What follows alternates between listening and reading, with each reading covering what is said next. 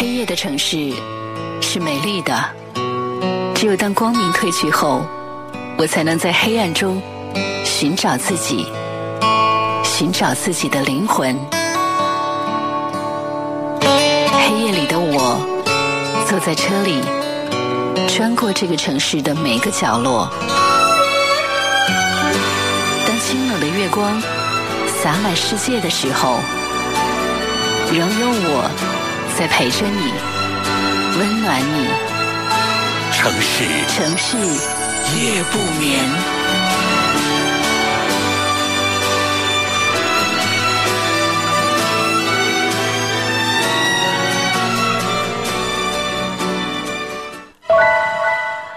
欢迎各位继续来将频率锁定中波七四七调频一零七点八陕西戏曲广播，每天晚间的二十三点到零点钟来收听由核心为您直播播出的《城市夜不眠》。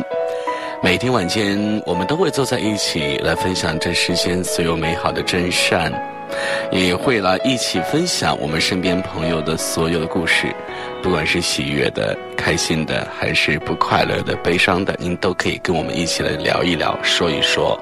可以添加关注节目的微信公众号“一零七八城市夜不眠”，来参与到节目当中来。同时，错过节目直播时段的朋友，也可以通过添加关注节目微信公众号的方式，获取更多的节目录音。那么，在外地的朋友，可以直接登录陕西网络广播电视台网站，来进入陕西戏曲广播的页面来进行在线收听。呃，手机用户呢，还可以下载安装蜻蜓 FM，来搜索陕西戏曲广播来进行同步的收听哦。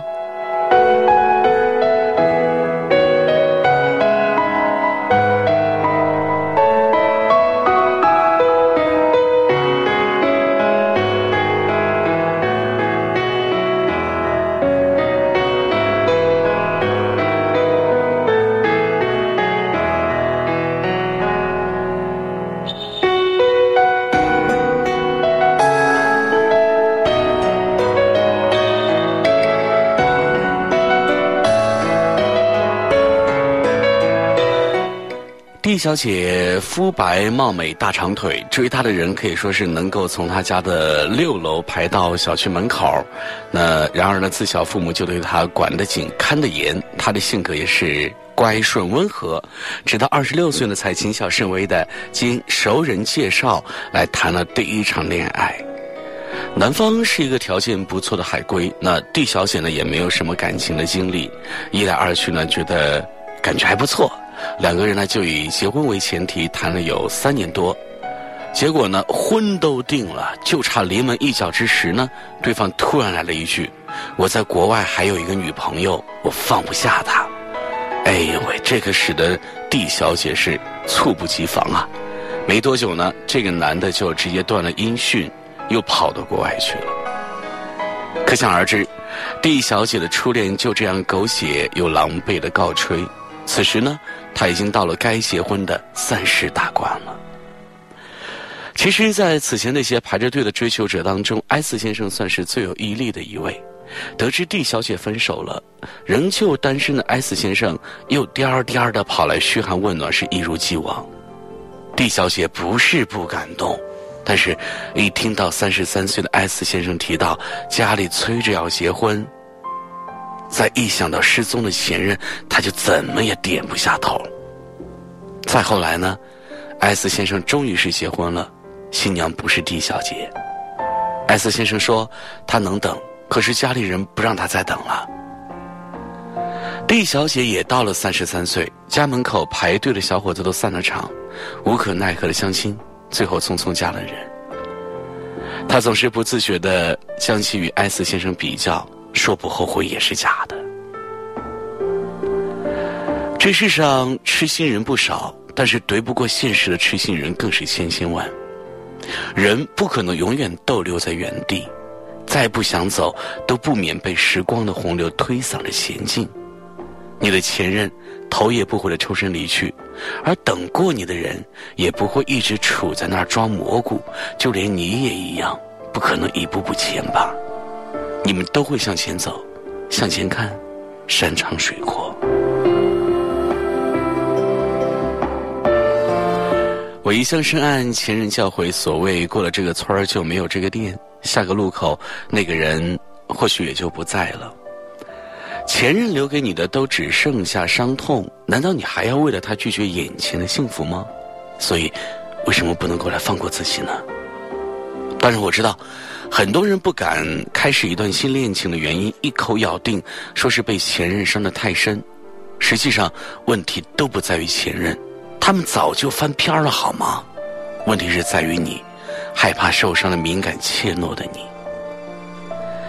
和郭天王苦练六年的熊黛林，几乎把人生中最美好的年华都栽在了他的身上，然而却从未被公开承认过。分手之后呢，得到了恰似承认的说辞，也叫人难堪的不行，就是鞋子不合脚就要换掉了，硬穿只会流血。这种伤心又伤身的这种痛，熊黛林忍了那么多年，被媒体狗仔无时无刻的提醒了那么多年，最后。不是也熬过去了吗？你郭天王嫌我不合脚，我嫁给郭豪门，甩出一张情侣鞋的照片，幸福就在身边，真真是大快人心。在奇葩的说的节目当中，一贯放荡不羁、爱自由的潇潇说：“我愿意有这样的一个人，让我爱上他，让我不再计较得失，让我不再心猿意马，让我不再随波逐流，因为我知道。”当我爱上他的那一刻，我就已经遇见了最好的自己。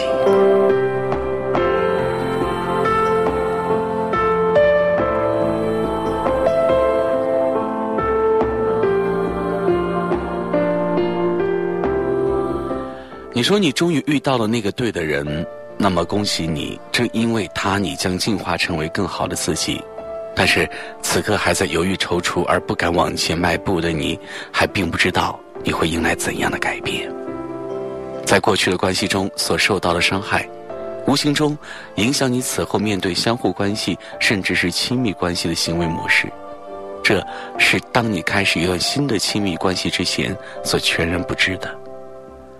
眼下即将建立起的新的亲密关系，激起你的幸福感，亦唤醒你所经历过的疼痛感。生而为人，你理性的判别，你应该规避、远离，以免重蹈覆辙。但你忘了，与此同时，感性的你也无法简单的保留快乐而麻木悲伤。你心动、欣喜，甚至时而冲动的想与前眼前人拥抱，可你也会失落、疼痛，甚至总是患得患失的想要拒绝。你已陷入爱河，但你踌躇不前。你不敢全身心的投入，是因为你害怕你无法全身而退，所以承认吧，你的犹豫是源于你自己，而与前人无关。所以，今晚我们的第一个故事的这个话题，用《泰坦尼克号》中的一段台词来做结尾，我觉得是再好不过了。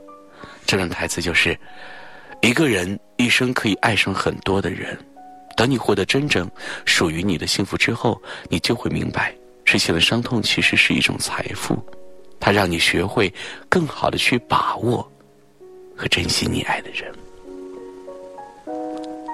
你的爱情不会像露丝和杰克那样的悲壮，所以点点头，幸福就是要简简单单呀。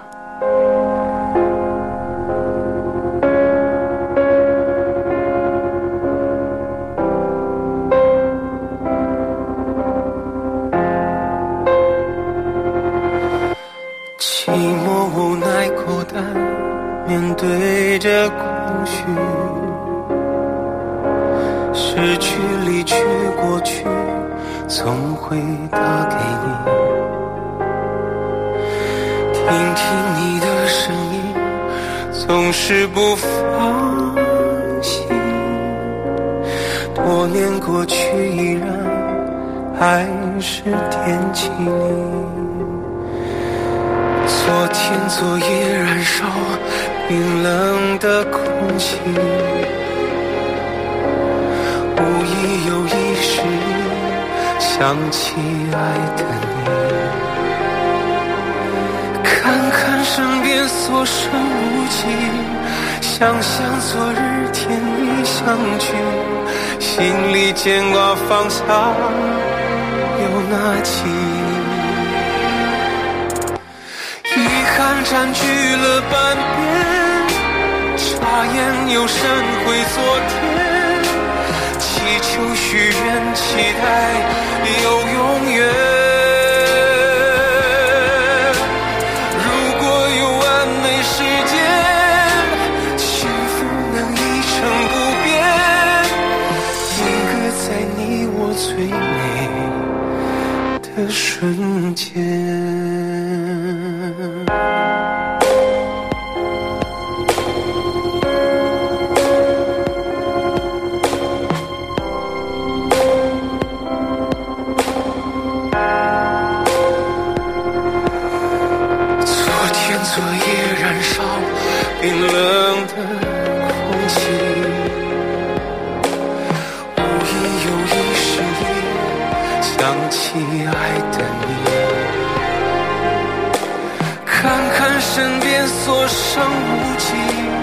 想象昨日甜蜜相聚，心里牵挂放下又拿起，遗憾占据了半边，眨眼又闪回昨天，有许愿期待有永远如果有完美世界幸福能一成不变定格在你我最美的瞬间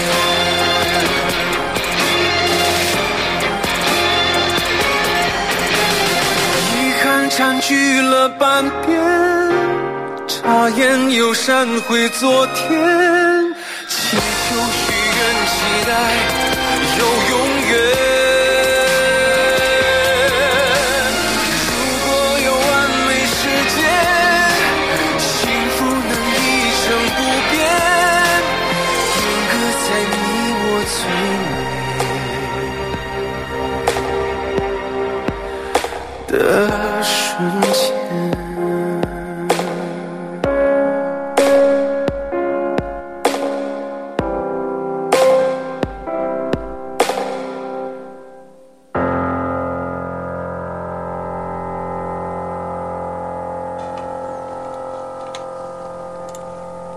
二零一二年大四，当时从未想过来当一名老师，然而选调失败，省考失败。在公务员考试的路上，我竟然是寸步难行。我一边复习教师招考的内容，一边在一家广告公司写几十块钱一篇的廉价稿来维持生计。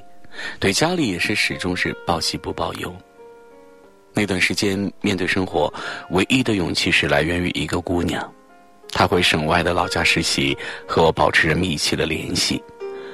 我会经常的更新，嗯，签名，只有我们两个人看得懂。关于他，似乎每天都有说不完的情话。有一天，他喝醉了，打电话问我，会不会为了他背井离乡？我说，把井背走了，乡亲们就没水喝了。他没有心情听我讲段子，支支吾吾绕来绕去将近一个小时，说：“现在我很纠结，身边有个人对我很好，瘦瘦的，像你一样。”那我算什么呢？说完呢，我挂断电话，拉黑他，所有的电话自动拒绝，短信一概不回。那一天，我突然意识到我的失败与一事无成，连最爱的人都把握不住了。转眼之间，我已经入职两年，始终没有来和他联系。二零一三年冬，有一节校际交流课。我顶着必须拿第一的压力，迎接这个几乎不可能完成的挑战。从选题到准备素材到参赛，只有五天的时间。那时的我还上着三个班的数学课，临近期末比较多，有很多材料要交。那一周最深的印象就是冷和累。寒风凛冽的大冬天，别人都下班了，我一个人待在办公室，到最后整栋楼都没有人了。就听着歌，反复修改课件，自习讲课来给自己听。更戏剧性的是，我的喉咙莫名其妙的发炎。下完晚自习，一个人去打点滴，然后喝点粥，又回到出租屋继续来改课件。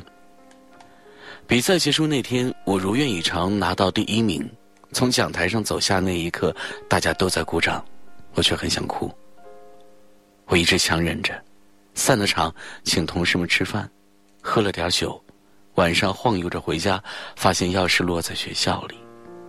我就蹲在小院的石榴树下，哭了好久，比失恋的时候掉的眼泪还要多。读书时，一直不知道真正的生活是什么样子的，年少轻狂心多少有一些不可一世。工作了才明白世道艰难，你我都熬得不容易。直面挑战，推诿换盏，没有人来将就你，没有人同情你，所以要努力，不能怂，熬过去，随便哭，哭完了继续笑。二零一四年体检报告显示，我的甲状腺有一块阴影，急急忙忙去复查，医生说这应该是一个瘤，无法判断性质，需要等进一步的分析结果。那一周我很痛苦。每天都在网上查甲状腺肿瘤的治疗方法和注意事项，脑补着如果是恶性的要怎么跟家里说，自己的未来要怎么走。想着想着呢，几近崩溃，彻底失眠。这期间我很想找他，至少要去他的城市，来见他最后一面吧。报告出来，还好只是包块注意调节休息留在体内不会有影响。如果想取出来，只需做一个简单的小手术。我大大松了一口气，给家里打了一个电话，表现出前所未有的兴奋和热情，但是没有告诉他们这件事。晚上我特意去看电影庆祝，眼泪却像弹幕一样的往下掉。之后是什么剧情已经完全不记得，只知道自己一直哭，用手去擦眼泪有点辣，索性呢就放开了哭。失声痛哭。二零一五年的六月发放准考证那一天，被总务处催了无数次上交钥匙之后，教室的门终于锁上。我和学生在教室门口的走廊上告别，最后一次点名，我三分之二的时间都在哭。学生一一和我拥抱，每一个拥抱都特别的用力。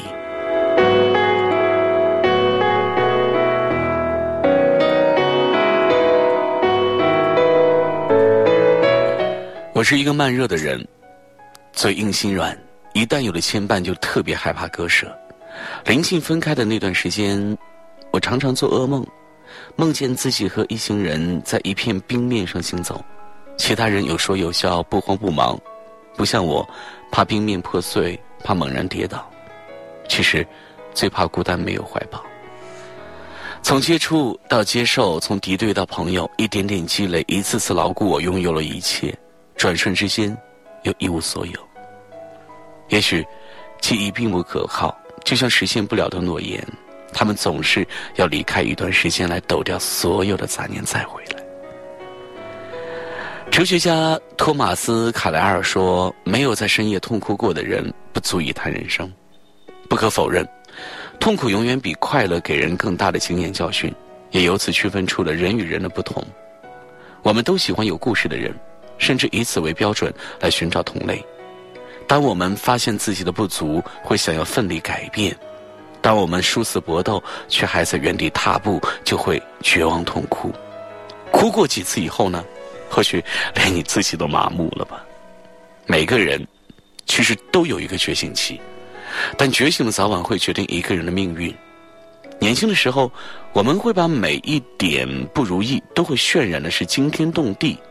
长大之后呢，却学会越痛越不动声色，越苦越保持沉默。可终于，你还是挺过来了呀，扛着一口气，在喧嚣与孤独并存的城市里飘来飘去。有人说，成长就是将哭来调成静音的过程，将哭来调成静音，任它凄风苦雨，天旋地转。一个人就是千军万马，不服来战呀！二十三点的二十一分，这里是城市夜不眠，每天晚间二十三点到零点钟为您直播播出。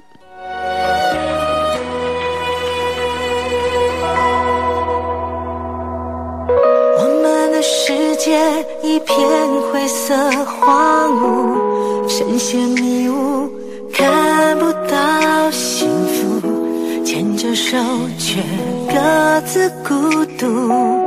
原来你把我当作赌注，我们也曾经编织爱情地图，何苦走到伤害的地步？交换幸福，在黑夜里将悲伤放逐。爱上你不是谁的错误，就当作是我愿赌服输。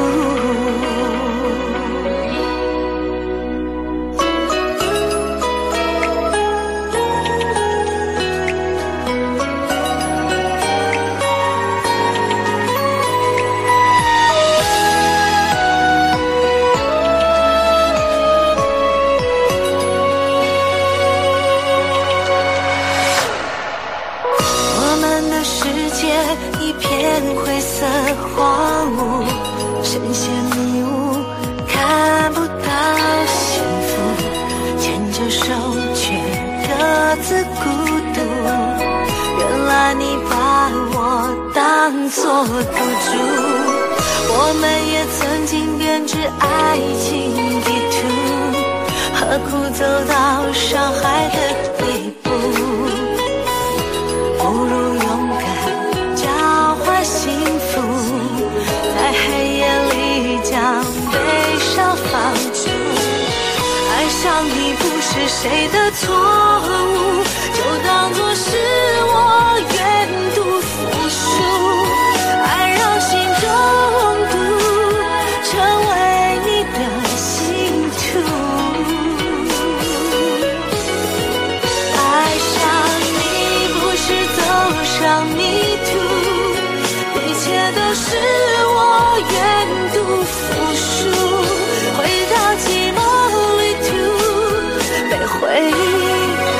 埋伏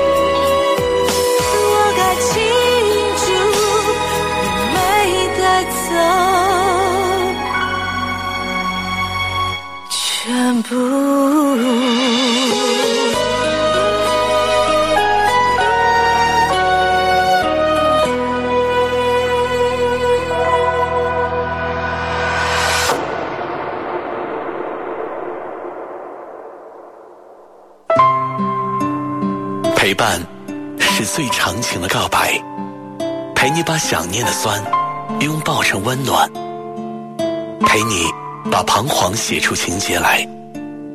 未来多漫长，再漫长，还有期待陪伴你，一直到故事给说完。让我们静静分享。城市夜不眠，每晚二十三点。温暖你的每个夜空。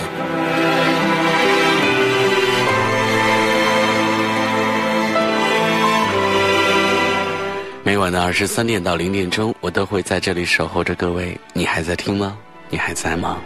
我们也期待着您能够来添加关注节目的微信公众号“一零七八城市夜不眠”，通过这样的方式来把你的故事和你身边朋友的故事来发送给我们的节目，跟我们更多的朋友一起的分享。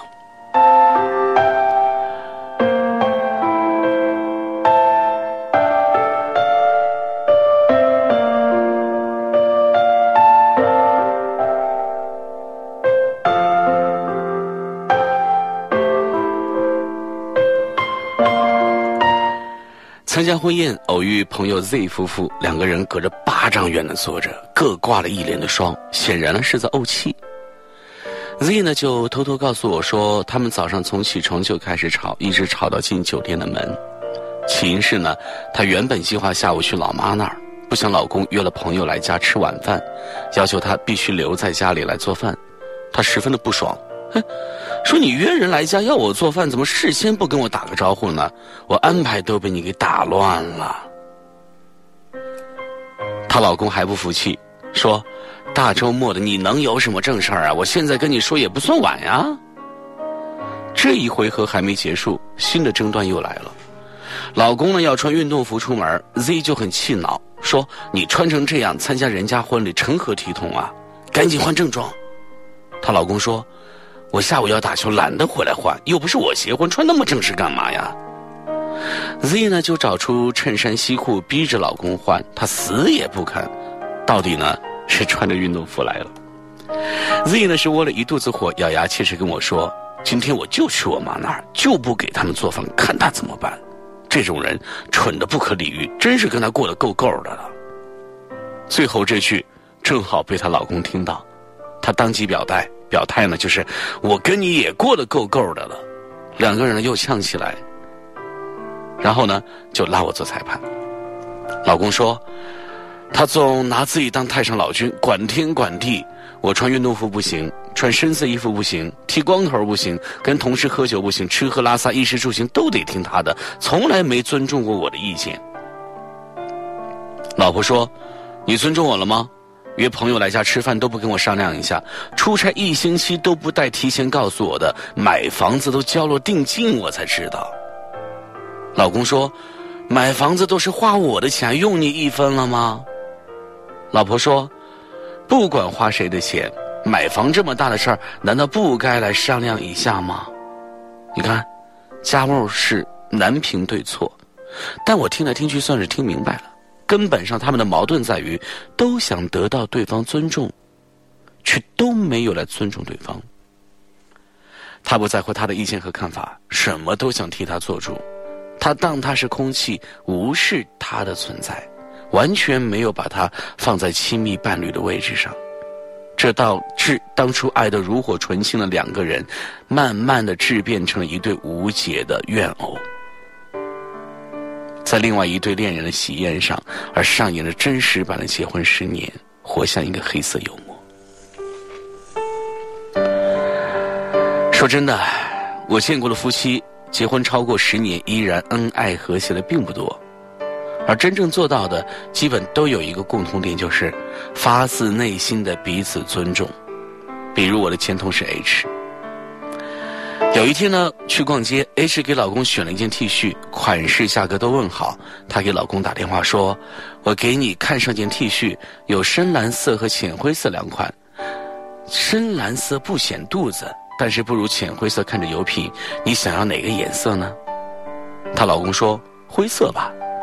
”H 说：“好。还有呢，我妈晚上去咱家，你今天能早点回来一起吃饭吗？”那边说：“有个小应酬，我推了吧。” H 呢又说两件事儿，都是征询老公意见的。挂掉电话，她跟我说，她老公上午一般都忙，中午又要睡觉，现在正好是午饭时间，比较方便，所以呢，事情都攒到这个时间说。我第一个反应就是，嘿，真是个体贴的好老婆呀。而后细想，觉得这看起来是体贴，其实是尊重。想想，一般老婆给老公买衣服，对吧？多半都是自己看着好就买了，内心说，他眼光不行啊，我觉得好的他肯定得喜欢呀，给他买就不错了，他有什么理由挑三拣四呀？而 H 呢是做审美，呃，是做设计的，审美一流，却依然要征询老公的意见，不会擅自为他做主。这背后的心态，想必就是：就算我品味比你高，但还是要尊重你的喜好，更尊重为自己的事情做主的权利。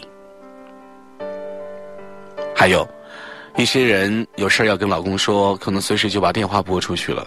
一上午有四件事儿，那就四通电话来解决。而 H 呢，要攒到一起说，这使她尊重她老公的工作和休息时间，尽量不给他造成困扰。当然了，她老公做的也不差呀。每一次出差或有应酬，他通常都会第一时间告诉 H，让他有一个心理准备。朋友借钱或者他想投资什么项目，他也一定会来先问他的意见，H 同意的才会去做。H 不喜欢社交，他也从来不强求，外面的事情都是一个人解决。H 想换工作，他帮他分析利弊，然后完全尊重他的选择。你看，两个人之间的有这样一份尊重在，相处一定是舒舒服服和融洽的。其实。一个人要跟另外一个人结婚，根本上呢就是希望物质和精神都更上一层楼，而尊严感是精神的一个重要的层面，得不到尊重是特别糟糕的感受，这感受会极大的消耗两个人的原始感情，所以跟一个不懂感情的人、尊重感情的人在一起，再深再真的爱，也是坚持不了很久的。没有尊严感的婚姻，是蕴藏着巨大负能量的万丈深渊。好的伴侣，一定会尽做呃去尽这个最大的努力，去了尊重对方，让彼此都活出尊严感，才是有质量的婚姻。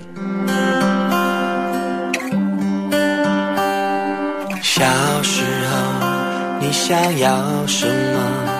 我要一台大大蓝色的飞机，带我环游世界，到地球每一个角落，在蓝天白云中穿梭。而长大以后，我想要什么？我要一台小小红色大陆机，和你一起留下，为我们现在不在家。蓝色变成红色，因为你柴米油盐酱醋茶，一点一滴都是幸福在发芽。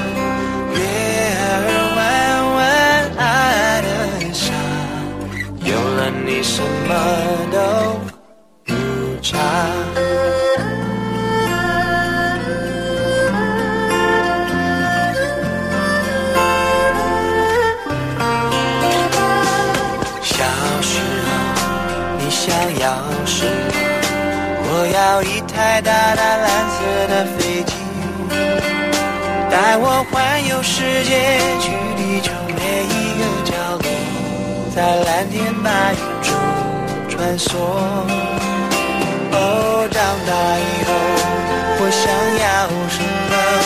我要一台小小红色大陆机，和你一起录下，为我们现在不在家。蓝色变成红色，因为油盐酱醋茶，一点一滴都是幸福在发芽。月儿弯弯爱的傻，有了你什么都不差。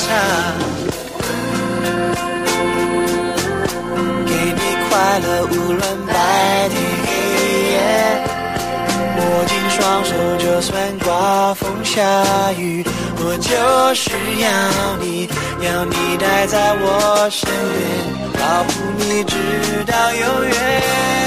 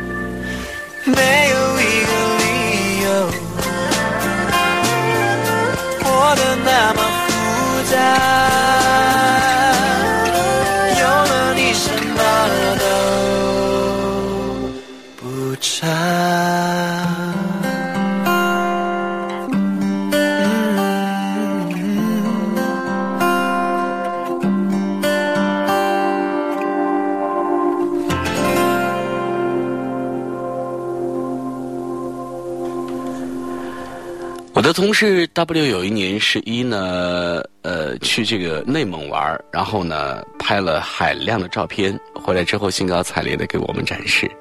另一个同事大姐不是太会聊天看了几张就说：“哎呀，这草都黄了，天挺冷的吧？我们在家都露着腰，你跑到内蒙穿棉袄呀？嘿，这么冷的天大草原上还这么多人，十一就是不能出去玩，玩不好。你看。”这几句话说的 W 兴致全无，胸口闷了一口老血。没过一会儿呢，这个大姐姐收了个快递，是一件玫红色的毛呢裙。W 找到突破口开始喷：“哎呀，这衣服有点艳呀！要是某某穿上准好看，什么年龄衬什么颜色呀？”大姐估计也很胸闷，却不知道 W 的毒舌是事出有因。两个人呢，就从那天起就较上了劲儿。有点小事儿就抬杠，W 爱吃辣，大姐就说重口味的人不懂享受食物的原汁原味儿。大姐表格做的不规整，W 呢就故意当着领导来指出她的漏洞。后来，大姐又买了一件巨贵的粉色大衣，比之前那个玫红色毛呢裙呢更加的妖艳，更加的少女，整天穿着示威一样。显然呢，是在反击 W 的年龄说。不过说实话，那个粉啊，跟大姐的皮肤反差太大了，穿在她身上实在是不好看。而 W 的女儿放寒假，孩子和老公都想去哈尔滨看冰灯，W 不干，要去海南。海南他们以前去过，而且当时正值旺季，机票、酒店都很贵，但是 W 态度坚决。一家人呢，最后还是去了海南，只是从出发到返程，女儿一直念叨着冰刀呃冰灯，老公呢也是一路抱怨消费高。W 在朋友圈发了好几组穿短裙的照片，配文说温暖清静，真喜欢这儿。他后来告诉我说，就是发给大姐看的。你不说内蒙冷吗？这回我去个暖和的地方，看你还说啥？我说累不累呀你？他有嘴无心，你跟他较个什么劲儿啊？W 说，不行啊，这口气不出啊，心里憋得慌。我能理解 W 这种憋得慌，但也真心觉得有些劲儿，不值得笑。因为别人随口的一句话，就非要安排一次不妥当的旅行，劳民伤财，还让全家人都不开心，何必呢？或者像大贤那样斥巨资买一件根本不适合自己的衣服，还天天穿着，当事人可能觉得解气，但外人看着挺傻的。而且因为较上了劲儿嘛，使身边多了个敌人，你卯着劲儿证明自己牛叉，他瞪着眼拼命找你的茬，最后两人都是又气又累，何苦呢？较劲儿这件事儿啊，真是挺耗费心理能量的哈，而且往往都是耗费的没有一点意义。如果因为较劲儿使事业进步、学习提高、人生圆满、坏人得逞，倒还好；但是大部分时候呢，我们较的都是很没劲儿的劲儿，都是在费尽心思去证明一个根本没必要证明的东西，在浪费生命去赌一场根本没必要赌的气。完全得不偿失啊！我认识一个姑娘，因为被亲戚说过一句：“你这长相就别挑啊，你这条件就别挑长相了。”她呢，立志要找一个高颜值的男友给对方看看。然后呢，不管是多好的男生，只要不够帅，她都一概不接受。折腾好几年，终于遇上个长得不错的，结果吧，恋爱谈了半年，哼，人家劈腿了。还有一个邻居，啊，跟他的邻居是较了一辈子劲儿，起因都是鸡毛蒜皮儿，但日子真是过得是鸡飞狗跳。我有次去他们家呢，发现门口挂着个大音箱，音乐放的震天响，正是午睡时间。我说开这么大声干嘛呀？他气鼓鼓的说，那个邻居到晚上放的比这个事儿还大，吵得一家人睡不了觉。他家中午放算客气的了。我一时也不知道该说啥好，但总是觉得这个较劲儿法不太可取。能不能搞定对方不说，关键太影响自己的生活质量了。你看人性里哈，都有一种好胜、好战这种心理，所以常常不由自主的就较上了劲儿。为什么激将法管用呢？就是因为它激发人喜欢较劲儿的本能。哼，你说我不行，那我必须让你看看我行。其实吧，这种证明多数时候都没有任何的意义。但是你就是一个特别盲目的要较这个劲儿，因为你被本能控制了，欠缺理性的思考。周国平说：“人生要有不较劲儿的智慧。”很多时候确实是这样，人一较上劲儿，心里就有了敌意，生活就成了战场，平静和美好就被破坏了。你皮袍下的小虚荣、嫉妒、狭隘都会被激发出来，让你看起来特别的丑。而且跟谁较劲儿，就会被谁牵着鼻子走。当你被一个无关紧要的人来左右，生活的方向就一定会跑偏。到最后，就算这劲儿较赢了，也是杀敌一万，自损八千，是亏本的买卖。所以，聪明的人一定不会瞎较劲儿的。人是活给自己看的，你行不行，你自己知道就行了。他知不知错，后不后悔，跟你也没多大关系，你也犯不着花那么多代价去证明啊。所以，要学会对无足轻重的事情来一笑了之。是人要幸福的一项必要的技能。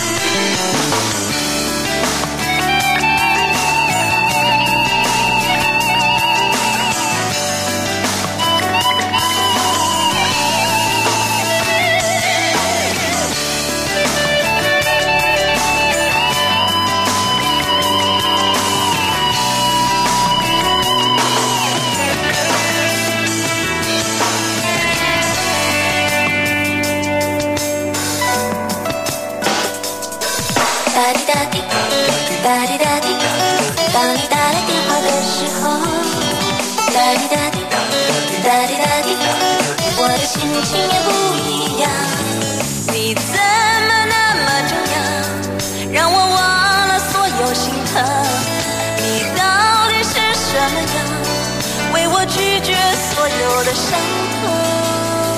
我的心飞在爱情的海洋我过得紧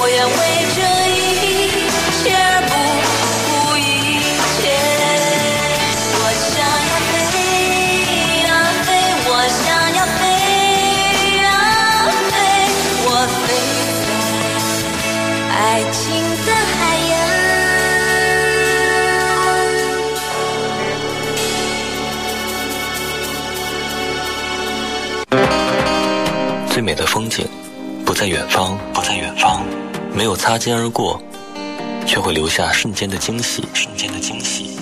无需相见，那眼眸依然深邃含情；无需回首，那身影依然是心中最美的风景。人世间有一种相遇，不是在路上，而是在心里；人世间有一种陪伴，不是在身边，而是在灵魂。城市夜不眠，核心与你温暖相伴。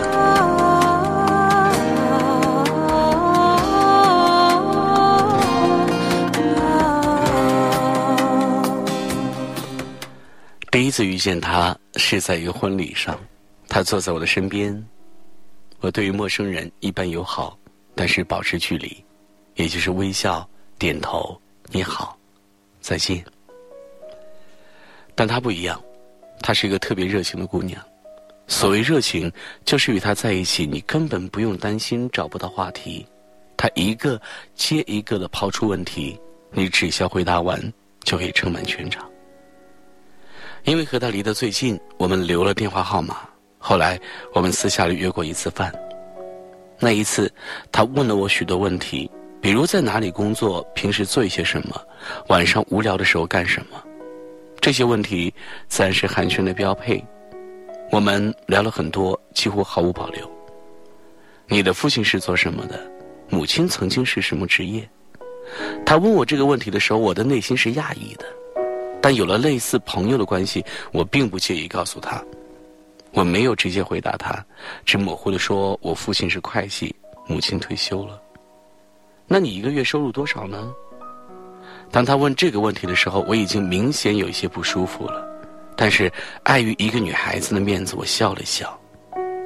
那你找工作有没有走关系呢？他问。没有，我回答的直接。我可以感觉到。当时自己的尴尬，拼命在掩藏一种无奈，这样的无奈，大概是因为他的语句。说真的，就连最好的朋友，其实也不该问的，更何况一个刚刚见面只有两次的人。他好像察觉到了什么，他也有戛然而止的本事，顺利的过渡到下一个话题里。这一顿饭自然不愉快，这之后他每每与我联系，我都会敷衍。我问过女友 Shirley，如果有人问你这些问题，你怎么回答呢？我想知道自己是不是过于敏感。女友说，不窥探别人的隐私是最起码的教养，哪怕是自己的朋友。聪明的人都懂得什么是分寸感。也是，我和女友已经是十多年的朋友了，不算闺蜜，但是常常联系。一直到最近几年，彼此才偶尔提起收入，才知晓彼此的家境。我们呢，也有聊不完的话题，但我们从不随意打听对方的隐私。所谓的分寸感，就是在循序渐进中走进对方的世界，在试探中细水长流，尊重彼此的空间，又在彼此交叠的空间里深爱天长地久。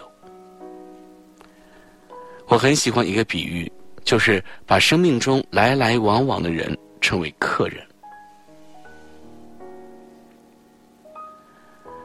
记得东野魁梧的戴着面具的人们中有一段是，服务员因为对一个年轻女性独自住酒店好奇，他们酒店里的经理说了一句：“我们酒店的客人都是戴着面具的，一个叫做客人的面具，绝不要试图来揭开面具。”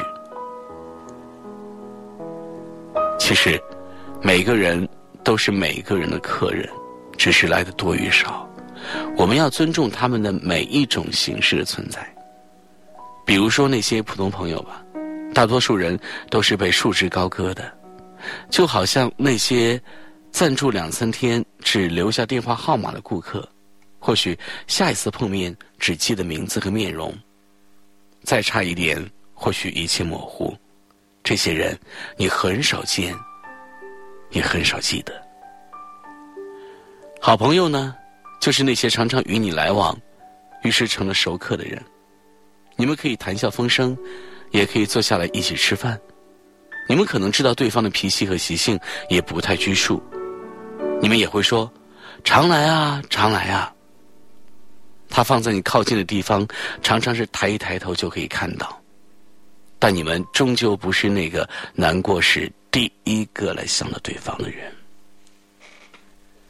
还有极少的一部分就是 VIP 了，他们是你的闺蜜、伙计、哥们儿，他们对彼此了如指掌。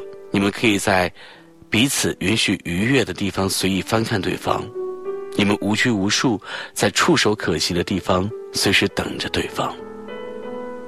分寸感告诉我们要懂得一个道理，叫自知之明，也就是知道，首先你是谁，其次在别人心中。你是谁？最后，你才决定你可以做什么，为什么。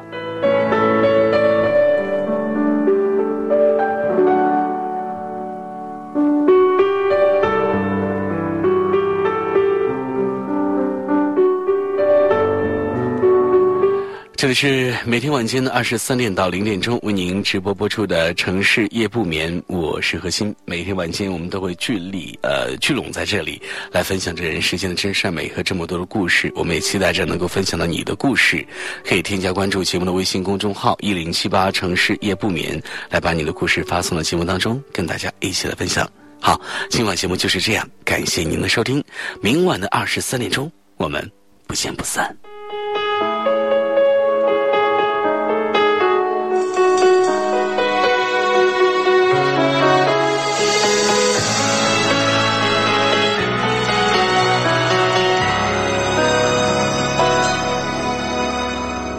手开始有的失眠，让眼里心里涌出疲倦，模糊的生活少了焦点，总出了神像之前。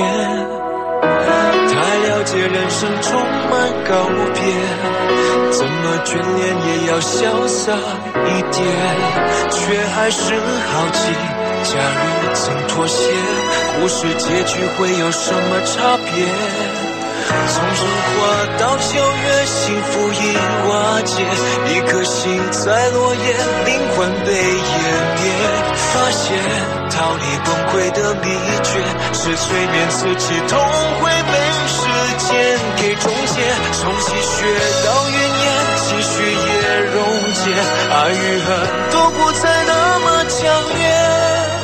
朋友问感觉，没有后悔，也没埋怨。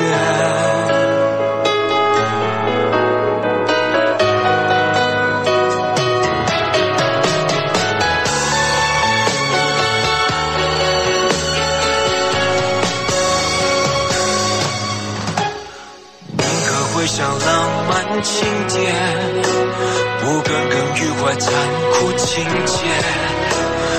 浮华世界常冷到凝结，只想让心暖一点。想一切重生都已赴约，反正闹一阵没人看见。但一个讯息又辗转人夜，原来心底伤口好的不完全。从生花到九月，幸福已瓦解，一颗心在落叶，灵魂被湮灭。发现逃离崩溃的秘诀，是催眠自己，痛会被时间给终结。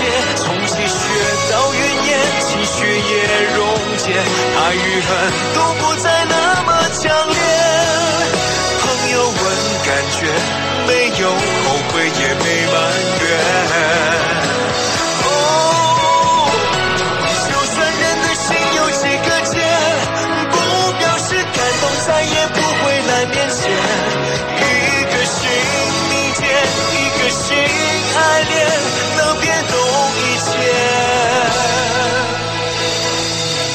春花到九月，幸福已瓦解，一颗心在落叶，灵魂被湮灭。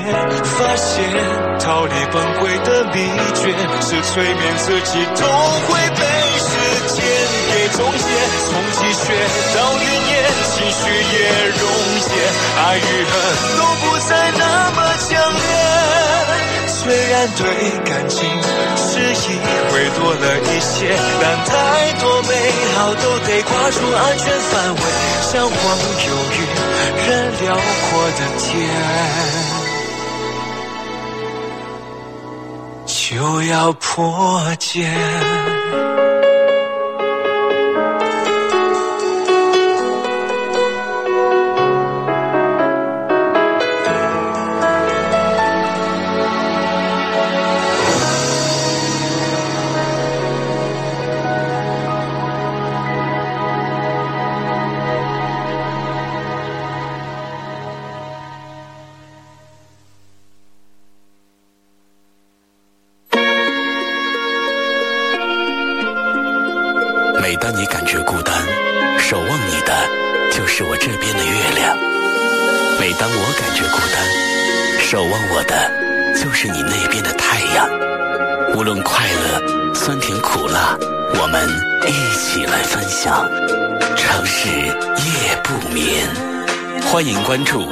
微信公众号一零七八城市夜不眠，获取更多节目资讯。温柔的说晚安，就像在我